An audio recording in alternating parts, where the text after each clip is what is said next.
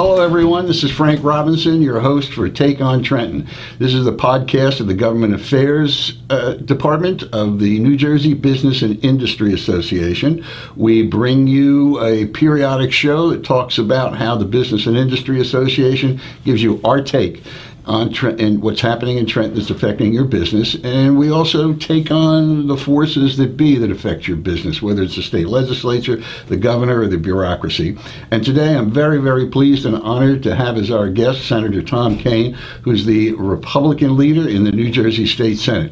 Thank you for coming, Senator Tom. It's great to be with you, sir. Senator Tom has been in the state legislature for about 18 years. He came into the General Assembly filling a vacancy in April of, I guess it was 2001. 2001. And I just want to let you know it was my pleasure and privilege to be there at his swearing in. I was executive director of the Assembly Democrats at that point in time, and the vacancy occurred because Assemblyman Alan Augustine had resigned for health reasons, and very quickly they were filling the vacancy, and I got a phone call from the Speaker of the General Assembly, Jack Collins. He said, "Mr. Robinson, please send all your members to the floor because we're swearing in new Assemblyman Tom Kean, and his father's here, Governor Kean. Get all your members down here." Mr. Speaker, they've all gone home. Oh, what are we going to do? We have to have bipartisanship, and so you come down, Mr. Robinson. So it was my honor to go down and represent the Democratic caucus with Senator Kean, who was just sworn in as assemblyman, his dad, the Speaker of the Assembly, his wife, his mother. So it was a small, intimate group. So I've known Senator Kean since then. He then went on to the State Senate in 2003, been reelected numerous times, and has been the Senate Republican leader since 2008, I believe, right? Yes. Okay. So thank you for being here. Great. Thank you. And this is a momentous week in the state of New Jersey. We are taping this show on the 17th of June. The legislature is scheduled to start considering the budget in committee in both houses today and tomorrow. The Senate President and the Assembly Speaker said that they hope to get a budget off the floor votes this Thursday on the 20th, and then we'll let the games begin. So I wanted to ask Senator, give us your take on where we are with the state budget with 2 weeks to go to the constitutional deadline. Well, the other momentous thing that's happening this week is you're retiring. Oh. And so it's extraordinarily important that we were together, present in the beginning and at the end of the careers, because you've done an extraordinary job both in government service as well as in this responsibility. You've always focused first and foremost on the needs of the people, so it's an honor to be with you in this momentous week for you. I appreciate that very much. Thank you. But today and over the course of this week, we will be talking about the budget issues. And my hope is that, the Senate Republican Caucus for years has been trying to find common sense plans that will make sure that we reduce spending first, because people in New Jersey are already taxed enough. Absolutely. And so there should be more responsible ways to have a predictable tax code. Because one of the things that drives people out of the state is when they look to Massachusetts, or they look to North Carolina, or look to a number of other states where the people are migrating to, they've got consistency of income taxes, consistency of other taxes, so they can plan for a 10, 15, 20-year relationship with that state. Right now, unfortunately, because the income tax and other taxes are so unpredictable, and the rhetoric about getting new income taxes over the last dozen years and longer is so consistent, people are concerned about staying in the state of New Jersey, and it's making the state more unaffordable for everybody. Absolutely. We hear that from our 17,000 members on a regular basis. The predictability is one of the things that they're looking for, and we seem to bounce from year to year with different, in quotes, threats against the business community in terms of what tax are we going to have to deal with this time. One of the things that we've been constantly saying to the governor and to the legislature in the course of my 16, 17 years here is that New Jersey doesn't have a revenue problem. We have a spending problem. And one of the things that we know that your caucus has worked very closely with the Senate President on is this whole path to progress, which is an attempt, and we are supporting this attempt, to try to rein in all different kinds of spending in the state. Can you talk a little bit about that? Certainly. Yeah. My caucus last year, during the budget conversations, when the Senate President, the Assembly Speaker, and the Governor increased taxes by $1.4–$1.8 billion total, or really a 5 or 6% increase in spending last year, tried to interject the platinum to gold, which is the health benefits spend, to try to make it more affordable for both the taxpayer as well as the employee, and try to find some common ground. So you wouldn't have needed, and they wouldn't have backed into a $1.4 billion tax increase last year. And so what we preferred instead was responsible spending. Now this year, the Senate President has started to include the platinum to gold as part of his conversation, the pension issue, which is trying to make a predictable hybrid plan over time, which I think is a responsible approach. He's also adopted my recommendation to have charitable deductions for charitable giving off the state income tax, because if you're going to actually respond to the SALT issue from the federal level, if you can lower our overall income tax profile by making charitable giving tax deductible, not only do you have robust inflows into charities, you actually create more predictability over time on the income tax basis. So what you have to focus on are those three things. I think make some sense. I've got some concerns regarding the regionalization of schools, because I think education is something that should be done very, very locally, because that is a thing that everybody's focused on very clearly. So I support a number of the reforms that Steve has talked about, but I've got great concerns regarding the regionalization of education, because I think that the larger education blocks are, I think the less effective they will be and less beneficial for each and every student. Well, a number of members of your caucus were very active in that whole process, and I think it's 27 bills have been introduced at this point in time, and some of them are starting to move, but they are kind of controversial.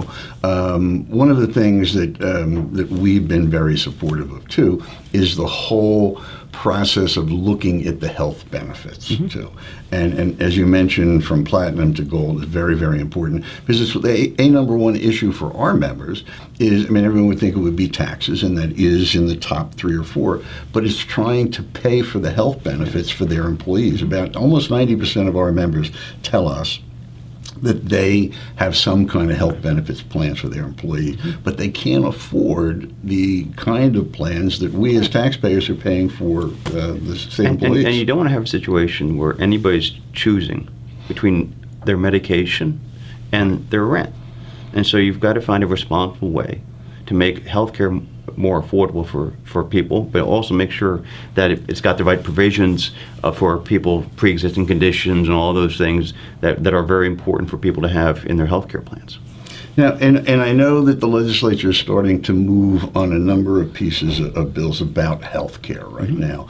And you as a legislature dealt with the issue of the out-of-network surprise bills that people get. And do you have any idea where we're going to be 6 months from now in terms of the whole issue of how we're dealing with health insurance and health care in the state? I think it's an issue that everybody focuses on every day, because we get calls into our office, whether there are changes at the federal level over the years or changes at the state level. People are very concerned about that provision of health care. So it's an issue I hope we can find some common ground and find some solutions on, so we can make sure that it's affordable, it is actually there for people when they need it, because New Jersey can lead the way on important issues. Okay. Well, and back to the current status of things here in the state regarding the budget, which a lot of people are hoping gets passed out of your House and the Assembly this week. And the governor has threatened publicly that he might be entertaining some vetoes if things don't go his way. And you need two-thirds majority in both houses, I believe, to override a governor's veto. And some people are wondering where your caucus might be on this issue, and quite frankly, whether your caucus is going to support the budget that the Democrats are going to put forth. Well, we have to see it first. Nobody's seen it. Haven't seen it yet? Nobody. I don't think anybody's seen it yet. On this Monday morning when it's supposed to be in the committee this afternoon. Right. But I think there are certain principles that the Republicans have held for a number of years. There shouldn't be tax increases in the proposed budget. That's very important. There should be some responsible reforms. Special education is an issue that is impacting a lot of people, and I and others in my caucus for years have been trying to say the special education funds should be fully funded for those costs over $40,000, and that's rather than census-based. They should actually. We've got an entire proposal that says every kid counts, which means you should focus on what the actual expenses associated for educating a child in every single zip code in the state of New Jersey, and have a policy that is on our senatenj.com website that says this is a predictable long-term plan. You talked about taxes being supposed to be predictable over time. So should education funding. Right now it is so unpredictable for so many people that we should say, one thing that shouldn't be unpredictable is how we make sure that those who are most vulnerable are educated in our society. So we would want a budget that would include a important increase in special education funding for our children. Well, it's no secret that a number of members of your caucus believe that the education funding formula, hasn't been quite fair in certain areas of the state. The SFRA, which was the first version that passed 12 years ago, and then even now the more recent S2, were both based on deeply flawed premises, and they both actually underfunded special education. They were crafted in a way. In fact, I opposed the first piece of legislation because I said on the floor that it would hurt special needs students and towns across our state at the time, and it has had that impact over time, which makes states more, local property taxes higher, and make sure that certain parts of the state are more unaffordable. So if we have an every kid counts approach that's predictable, make sure we fully fund our special education and other priorities, and make sure that you're actually having accountability throughout the process. And that will mean that we have an efficient and effective education system that will benefit everybody in every zip code. Well said. But going to my question about the vetoes, where do you think that you guys may end up being on that? I mean, the Democrats have enough votes in the Assembly that they could override the governor by themselves, but in the Senate they do not have enough votes. Is there a possibility of that, you think? I have, for a long time, always viewed that the Senate Republican caucus is part of the governing coalition, and if we find a budget or anything else that makes better sense and is more affordable for people in the state of New Jersey, that I think our caucus would obviously be involved in that conversation.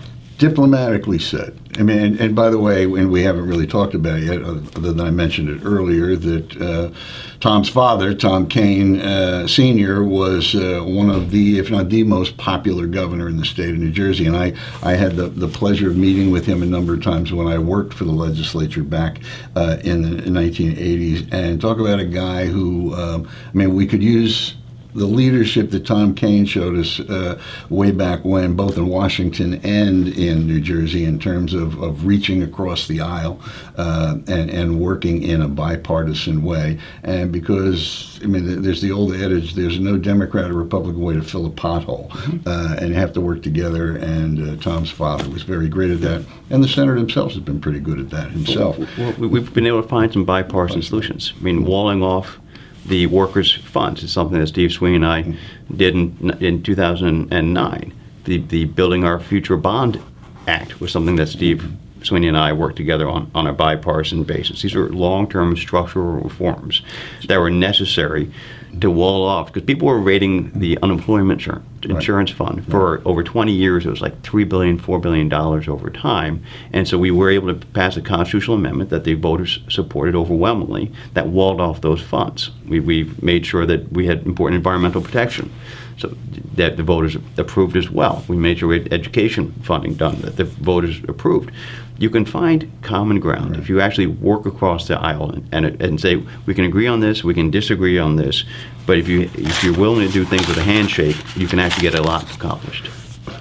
And we really need more of that. Now, an issue that's really, and it's creeping up on our members right now as we approach July 1st, is the whole increase in the minimum wage.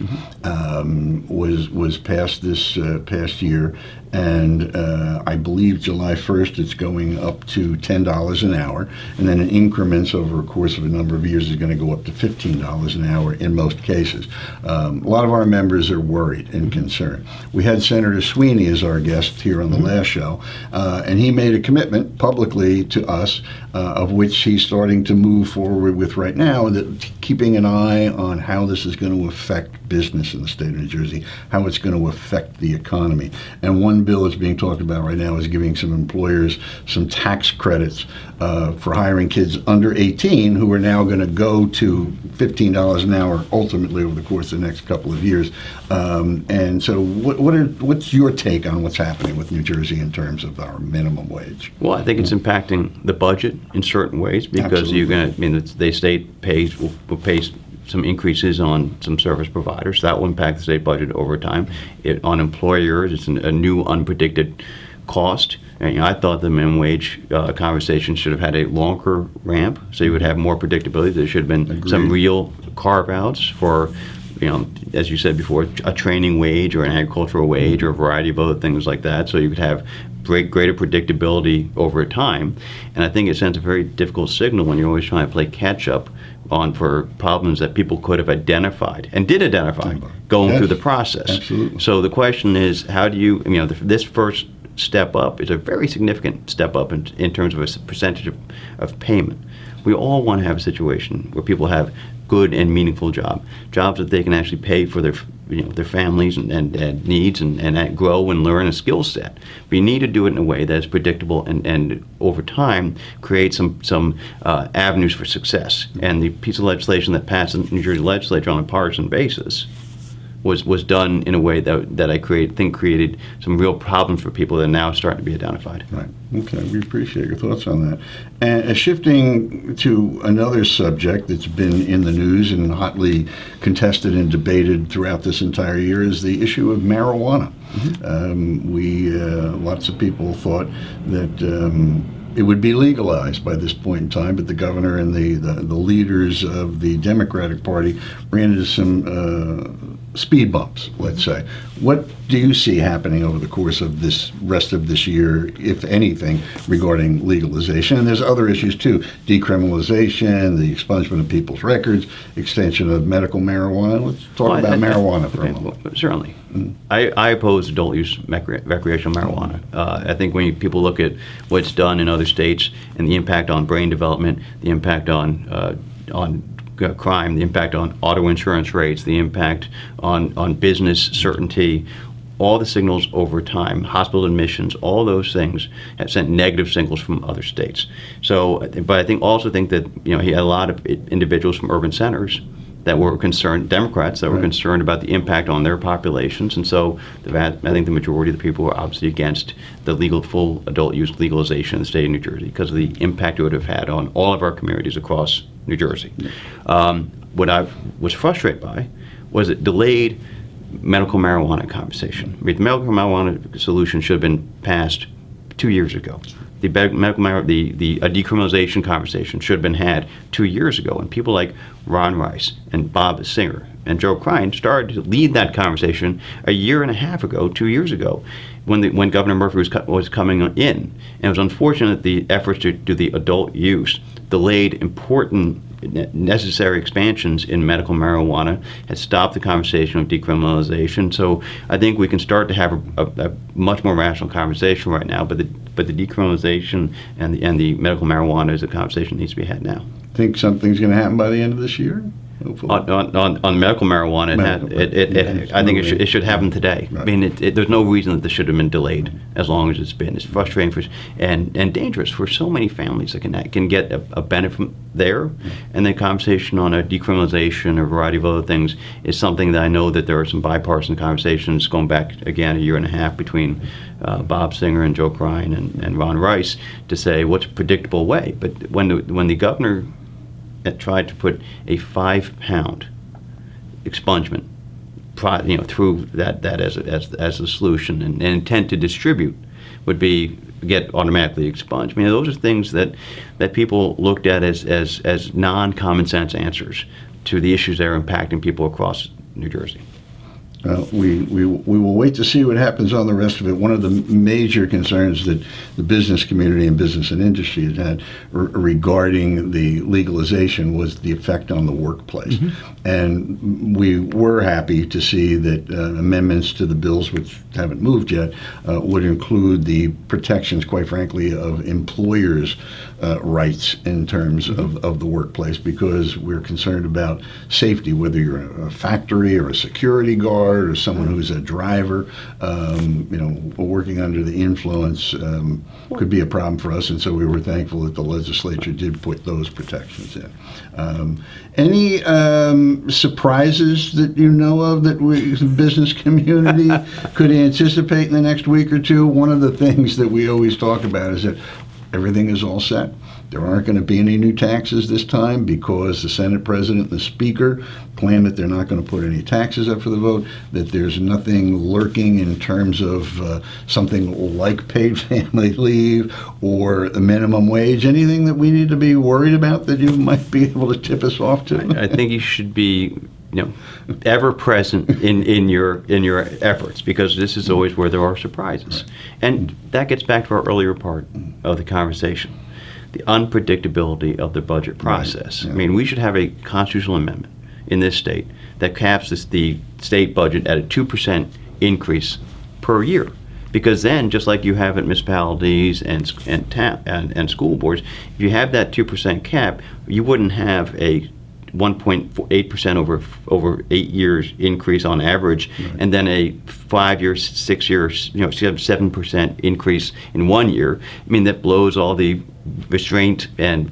responsible budget processes in the years past, because what you need to focus on is you need to have the 2% cap, you need to have the structural reforms, you need to have the tax predictability over time, because what that does is, right now we talked about 10, 15 year plans. Right now people in New Jersey are saying, wait, in 5 years I'm looking to leave because my kid is getting out of high school, I'm out or college, I'm getting my next job, I'm retiring because Pennsylvania has a different tax structure, right, for example, and they're not going to Pennsylvania for the weather, they go in there for the taxes. True. And so what you have to figure out is, how do we say, like other states do, people look at Massachusetts, and there's a report that says nobody since 1977 has done a better job at changing the reputation, which used to be called Taxachusetts, right, than Massachusetts. They've got a higher education system that is second to none. They've got a business incubator process and innovation entity that makes some sense. They've got predictability in their tax codes, right, and it doesn't matter whether it's got a Republican governor or a Democratic governor. New Jersey should be leading the way on higher education innovation. We should be leading the way on tax predictability. We have the smartest, most talented population, best educated, industrious people with extraordinary skill sets. We should put them to work in a way that people say, I want to be in New Jersey for not 5 years, I want to be in New Jersey for 10, 15, 20 years. And those, that way you have three generations of families, mm-hmm, say, I want to have my future in New Jersey. Once you have that conversation being had in a robust way, there's nothing that's going to hold New Jersey back. Everybody, listen to what the senator said. One last thing, and then we're going to wrap up the show. I promised to get the senator back to the State House for a busy day of committee meetings and seeing what's going to happen with the budget, and he's got to lead his caucus. But he recently announced that he's planning on running for the U.S. House of Representatives in 2020, and we just wanted to touch base with that and see how things are going. It's going very well. Thank you. No vote's been cast yet, but we're on a good pathway. Okay, great. Well, we wish you luck. But thank you. Ladies and gentlemen, Senator Tom Kean, the Senate Republican leader, joined us today on our Take on New Jersey. I want to thank him for being here, and as always, I want to thank our producer and director, Vinnie Civitella, for doing a great job for Take on New Jersey from NJBIA. This is Frank Robinson. See you next time. Thank you, Senator.